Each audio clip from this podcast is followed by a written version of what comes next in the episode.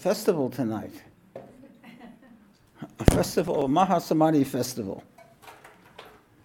so, welcome everyone. I like to always begin my talks as. Oh, sorry.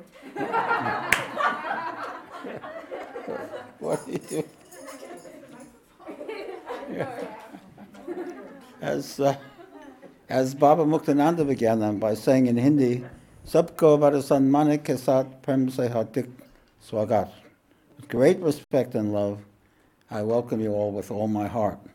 And he would always say that that's the essence of spirituality, to welcome another person with love. And um, we're celebrating, of course, the Mahasamadhi, or the, the death of a great being. It was uh, actually on August 8th, 1961, that Bhagwan Nityananda left his body. Um, and it's very interesting to hear uh, uh, Vani's excellent talk uh, because uh, it was a precursor of my own experience because uh, I loved Baba's ashram more than any place on earth. I, I lived there for three years in the early 70s, and it was filled with Shakti, and uh, I learned so many things there. I grew so much, I suffered so much, I experienced so much, uh, and it was under Baba's uh, tutelage and his, uh, you know, surrounded and protected by his uh, ambient Shakti, spiritual energy. It was just extraordinary. And of course, I knew who Bhagwan Nityananda was because his picture was everywhere, and we heard about him and read about him. And in my first couple of months there, uh, Baba brought in the, the great Murti or statue, Bhagwan Nityananda, which he was very proud of. But I was very one pointed on Baba. For me, Baba was the whole universe. I watched him like a hawk. I watched every action. I listened to every word.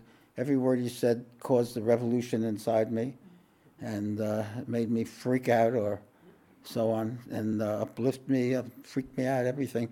Uh, and of course, I, I, we were only about a kilometer from the Ganeshpuri village, and occasionally we'd walk down there uh, and have a cup of chai at the chai shop and, and visit Bhagwan's Samadhi shrine where Bhagwan Nityananda is buried. And that was undeniably a powerful place, and I loved visiting there. But I was focused on Baba. And then a similar thing happened uh, to me uh, that happened to Is that uh, that home, my previous home in the ashram became closed for reasons that are deep and complex. can't be discussed here. See me privately. but but um, but then I discovered, as she did, exactly that, that Baba had moved to the village, and the village, uh, in the Ganeshpuri village, the Shakti was just as great, just as intense, just as profound as it had been uh, in the ashram. And so when people say to me, who've been to Ganeshpuri town, they say, oh, must have been fantastic in Baba's ashram back then. I said, yes, it was fantastic, but it was exactly the same now in the village. The uh, it, different characters, different externals, but the inner power of it is exactly the same. So uh, we celebrate that. In thinking about Baba and his relationship to Bhagwan Nityananda, uh, Baba was not Bhagwan Nityananda's intimate. Uh, he was terrified of him. Baba was a, a, great yogi in his own right. He practiced a lot of yoga. He had some attainment, but he didn't have the ultimate attainment, and he knew it. Um, and so he was always looking for uh, a guru. He never had a guru. And uh, then he met Baba, Bhagwan, um, he met Bhagwan Nityananda, and much to his shock, Bhagwan Nityananda transmitted spiritual energy in the process we call Shaktipat. And we're going to be celebrating that in a couple of weeks. uh, around August 15th. It was August 15th, 1947, that Baba had this experience of Bhagwan Nityananda pouring his energy into Baba and awakening him. And he uh, attained dimensions of consciousness that he never imagined existed. And he really didn't understand this process until it, it happened to him. Why am I saying that? I forgot why I'm saying that. Uh, oh, so so I know why. Because I'm saying that Baba wasn't an intimate of Bhagwan in a personal sense, but he was he was a, a great devotee of Bhagwan impersonally. He saw him as a living deity. Actually, he did, wasn't really interested in in Bhagwan's personhood. There wasn't that much personhood there anyway, to be honest. Uh, and when he writes about him, he talks about him as the guru principle, as, as a, a siddha of incredible proportions who's so f- completely immersed in the self, not interested in his personal qualities at all. And I think probably that worked for Baba's uh, advantage uh, because it kept him aware of what he really, what it was really about his relationship with Bhagwan. It was not about uh, a, like a normal relationship. It was about a connection with divinity. So here are some things I gathered that Baba wrote about Bhagwan Nityananda. Baba says, only one principle pervades the entire world. It is indestructible and beyond decay. That essential principle is our own inner self. And he would, Baba said many times, God, Guru, and Self are one. There is one consciousness, pure awareness, pure consciousness. Um, this is one thing. It manifests as God, it manifests as Guru, it manifests as a self. And that one principle is the highest principle.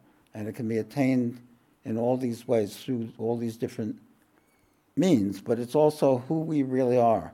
If you dig deep enough into your true nature, that's what you discover, that's what you connect with, is this principle.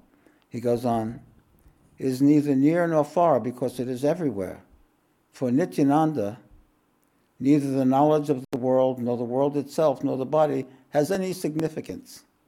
It's one of the charming things about Bhagwan Nityananda, is he really didn't give a damn he was just completely immersed in higher principle. And so the stuff that, that rivets us, that gets our attention, that we're obsessed with, he didn't care about because he was focused on something higher. And, and, because of that, he lived in bliss. Ba- Baba says Nityananda is that principle who perceives the self in everything. Baba writes In this world, the ways of time are very strange. He's writing about Bhagwan's death. The ways of time, its speed is unfathomable. Time has no compassion, no love, no forgiveness. Mm-hmm. It's true, isn't it? Time is ruthless and cruel. Time knows only its own duty. It is said that time consumes even itself. When it does not spare its own self, what can be said about others? Time, time sees everyone as the same. It does not consider whether someone is a king or a young person or a child. Time leapt towards Bhagwan Nityananda, toward that being whose darshan was a joy to the eyes, toward that one whose face brought happiness to endless number of devotees. Seeing him, Bhagwan Nityananda, an evil person experienced goodness, a bound soul felt liberated. A beggar felt rich. And someone devoid of good qualities had the experience of many virtues.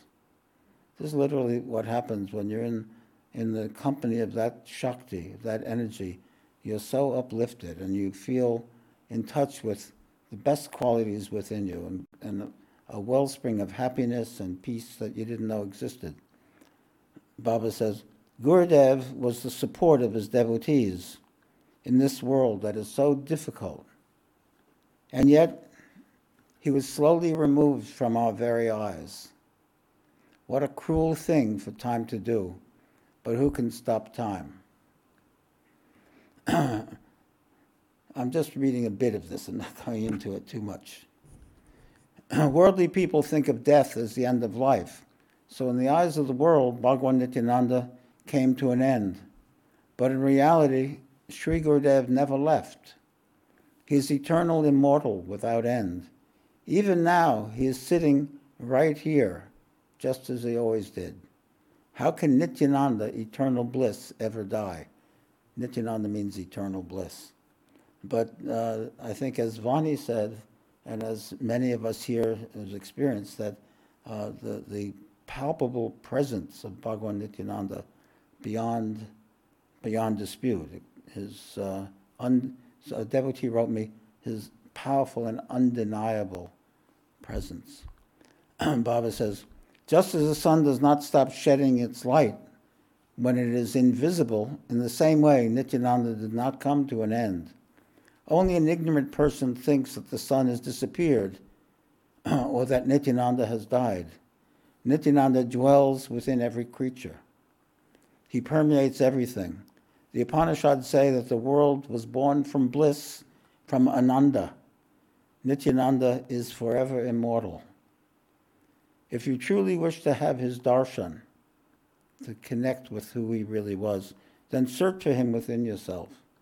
Make your life full of detachment, renunciation, and love. Make your mind pure and do not look for faults in others. Then you yourself will become Nityananda. But these words, Baba says, are for jnanis, for those who love knowledge, for his bhaktas, his devotees, his loving devotees. That eighth day of August in 1961 was extremely painful, anguished, and unendurable. It's the greatness of Baba intellectually, we know Bhagwan Nityananda never died, but for the, the loving bhakta, I, uh, the, everyone talks about the, the devotion, the bhakti intensive that he gave many years, 15 years after Bhagwan's death, and he started saying, uh, I'll never, these eyes will never see that one again, and he started weeping in front of us all. But I've left out the rest of this piece because I don't want that to happen to me more, more than it has to. Another bit from Baba. Baba says, Siddhas have their own independent plane of existence called Siddhaloka. It's a very beautiful world.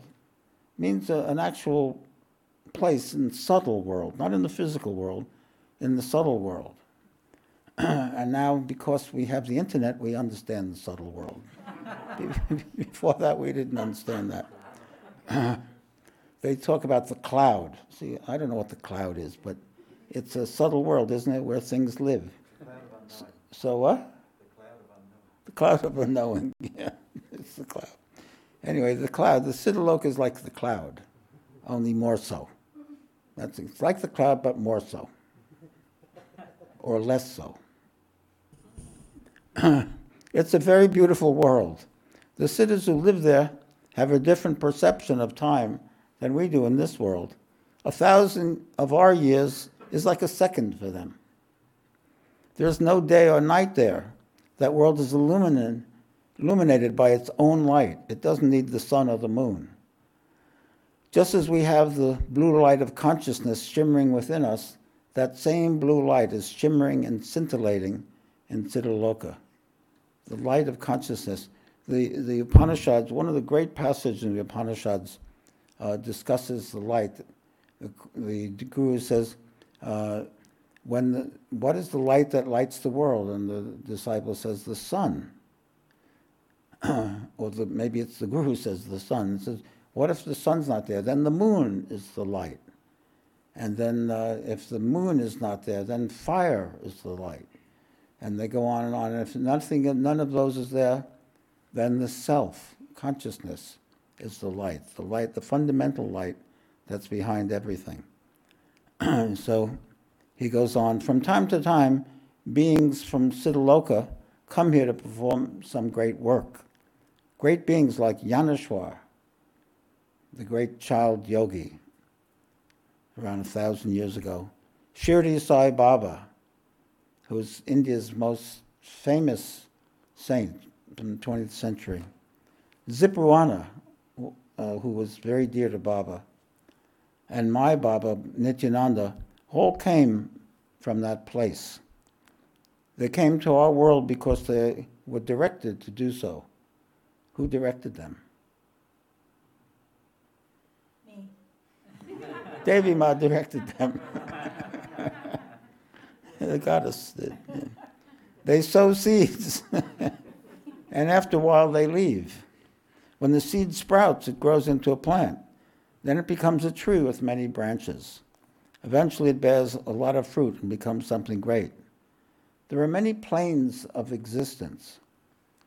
Just as the world of the moon exists, just as heaven exists, which is called Indraloka, in the same way Siddhaloka exists, the world of the Siddhas. Nityananda was a being who came from that world. He was an ancient Siddha. Since the beginning of creation, we have had many Siddhas, and he's one of them. You know, you heard in the, in the chant Dattatreya. Dattatreya is considered the first guru. Shiva is the first guru, but the first human guru is Dattatreya, and they, and they say that Bhagwan Nityananda is an incarnation of Dattatreya, in the sense that every guru is the same in their essence. The personalities are different, but the same in their essence. Baba says, Nityananda was a great Siddha yogi. When he was born, he was a Siddha. oh, we need some photographs. We're coming to the young young ones. Young ones? Well, um, Huh? the, the other ones are first. The old ones Oh, see, I forgot about that. yeah. All right, let's let's stop for a moment. Bhagwan Nityananda. I, I mentioned the statue that Baba had made. This was the pose. This Baba loved this pose of Bhagwan Nityananda, and Baba's statue, as opposed to our statue, which is modeled after the statue in the Samadhi shrine where Bhagwan is buried. Uh, Baba loved this pose, so his his uh, statue is like that. It's a great picture. And next. And this uh, was taken in Kailash Ashram, uh, which is right in the main street of uh, Ganeshpuri, right next to the, where he's buried. And Bhagwan, it's been told me that he's laughing and having a joke here. I'll take the word for it. Is that true? Does it seem obvious? He has an alarm clock. He's got an alarm clock, yeah. Uh, and he, he slept on a, uh concrete slab. So go on. What? Oh, beautiful. The young ones next. Hmm? Now we get, okay, now we'll have one minute. uh, so, he was a great Siddha yogi. When he was born, he was a Siddha. Even though he was a self born Siddha, still, he had to have a guru. Even Lord Krishna had a guru called Sandipani. That's the spiritual law. One has to have a guru. And Lord Ram, who was also an incarnation of God, had a guru called Vashishta. Yeah. My guru also had a guru, Baba writes. My, my Baba stayed with him, and he would wash his dishes and sweep the floor. His guru was a great yogi who had practiced many austerities. And here we have some pictures of Bhagwan as a young, young man. This must be after he was wearing clothes, which comes up in a minute, but go on. Just the two. That's it? Beautiful. And um, there's one more with, um, yeah. Okay. His guru was an enlightened Siddha guru who had received the highest blessings through the compassion of the sun god, the illuminer of all three worlds. The one who loved him above all was Nityananda. When my Baba was still young, his guru left his body. After that, my guru left the place wearing just his loincloth, and sometimes not even that. Later, he began to wear more clothes, just for the sake of other people. when my Baba was very young, he would automatically perform extraordinary miracles. But when he grew up, he left all that. He was an omniscient being. Still, he appeared as if he didn't know much. He was a great knower of the scriptures. Still, he appeared as if he hadn't learned anything. In his younger days, some people thought he was mad, or that he was affected by a devil or by a ghost. The scriptures say that the state of a siddha and the state of ordinary people are as different as owls and crows. What is daytime for a crow is night for an owl. And what is daytime for an owl is night for a crow. Because the owls are up all night, right?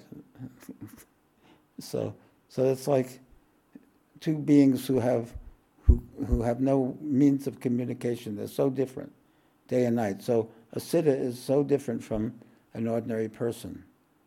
Uh, though he may look like an ordinary person externally, but the inner state is so different. Baba says, great beings appear to be different from each other on the outside. One may be inert, one like a ghost, and one may seem intoxicated, but all of them are lost in the love of God. Nityananda Baba was very intoxicated all the time. His eyes were filled with that intoxication, and his body too. I always uh, loved that that that um, the great beings were very different, and I met a, I was lucky enough to meet a few, and they were so different from each other. And to me, that proved their authenticity because they weren't like imitating some image or model or or central casting or something like that, but they were fully themselves, and yet there was a sameness too behind all that. They they attained that same experience, that same state. Baba says, when one experiences the supreme nectar of a great being, compared to that, everything else becomes meaningless, tasteless. Inside and outside, he's filled with the intoxication of devotion. Let's show the Baba.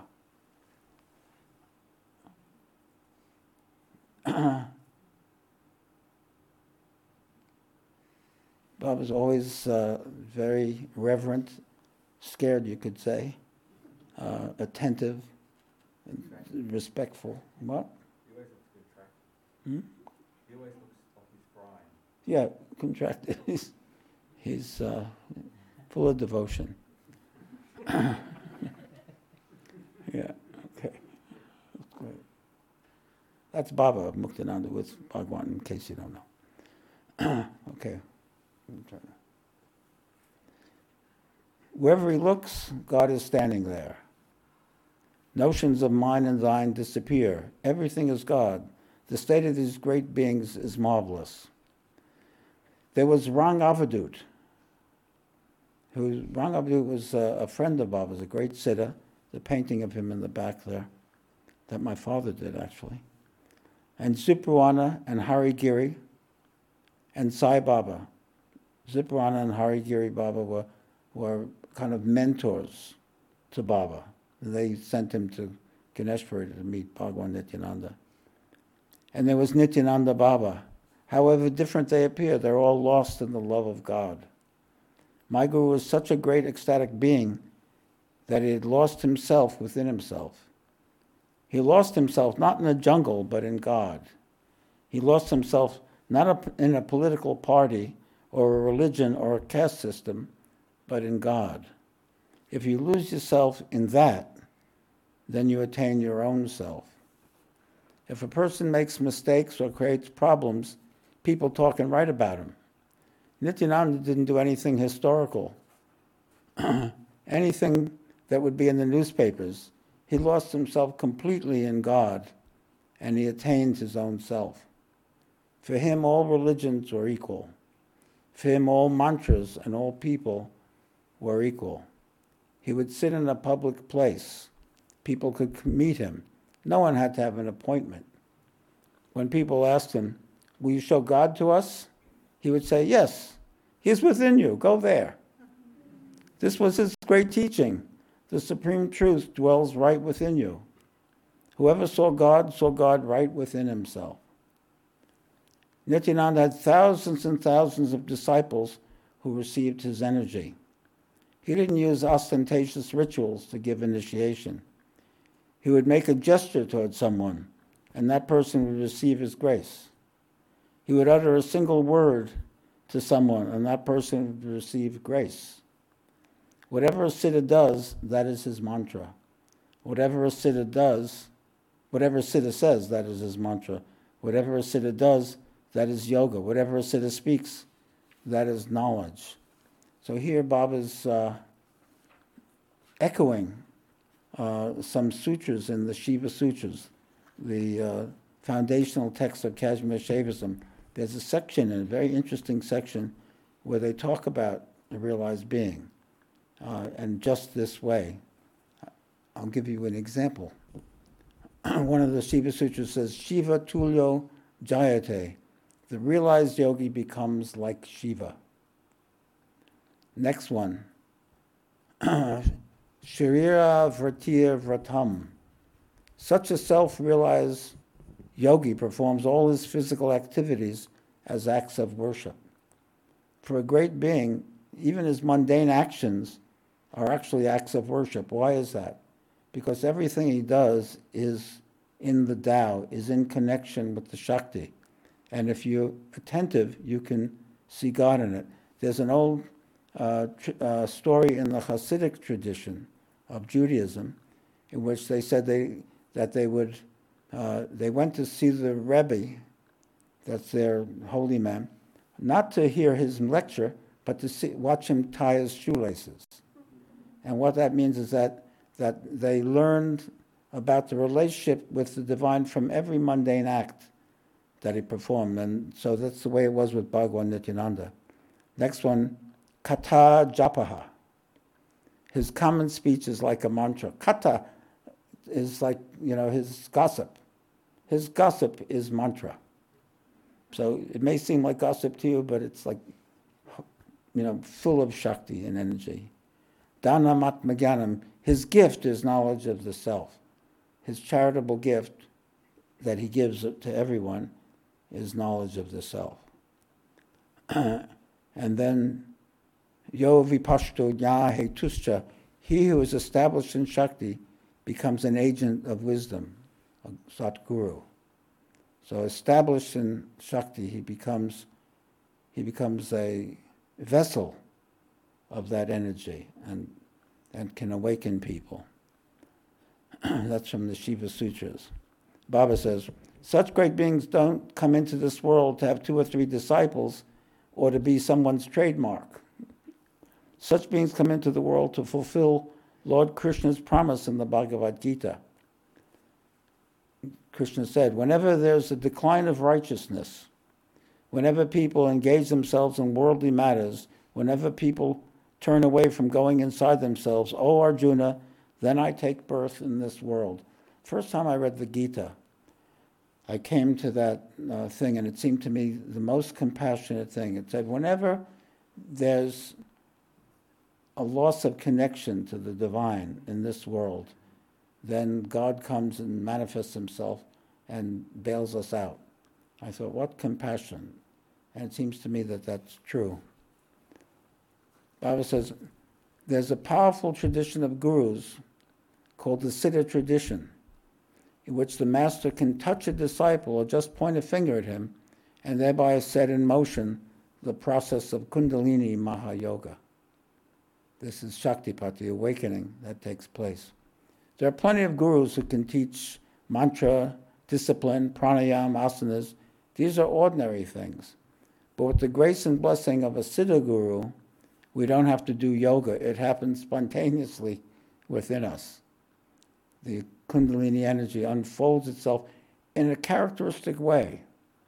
Some people have visions, some people uh, have movements of energy, some have ecstasies and, and experience of love, some have openings of wisdom and insight and so on. It can vary tremendously according to your nature, and yet it, it's active within, active within. Baba says, this yoga that happens spontaneously within us includes mantra yoga, raja yoga, hatha yoga, laya yoga, bhakti yoga, all yogas are part of it. The yoga of mantra, the yoga of uh, mind control, mental control, uh, the yoga of inner lights and inner sounds, the yoga of devotion, the yoga of wisdom, all of these. Baba says a man can sow a tiny seed and will grow into an enormous tree that will blossom and bear fruit. A guru like this is very rare. It takes a lot of courage to make friends with a siddha and spend your time with him. True. People would get Shaktipat just by coming into my guru's presence. In one of the scriptures, there's a dialogue between Shiva and Shakti, in which Shiva says that there are many gurus who take money and service from the disciples, but rare is the guru who will make his disciples who will take his disciples' mind and not his money, who will steal the mind that is tormenting him, that transforms the mind of the disciple. Some gurus will tell you the simple truth straight away. Bhagavan Nityananda was like that. As soon as the seeker came to him, my Baba would say, Why are you wandering? All is within. Go and sit at home. What is there outside? He was not the kind of guru who would say, First you must serve me for 12 years, you must make this offering, and then you'll receive something. He would always say, Why are you wandering here and there? Everything is within. Go and sit at home. So that's uh, some things that Baba. of course, it was good to serve Baba for 12 years, I tell you. so Bhagwan Nityananda, a very great being, a very mysterious being. Even just looking at him, obviously, he's uh, off the beaten track, you'd have to say. Uh, and then to experience his presence, experience the Shakti.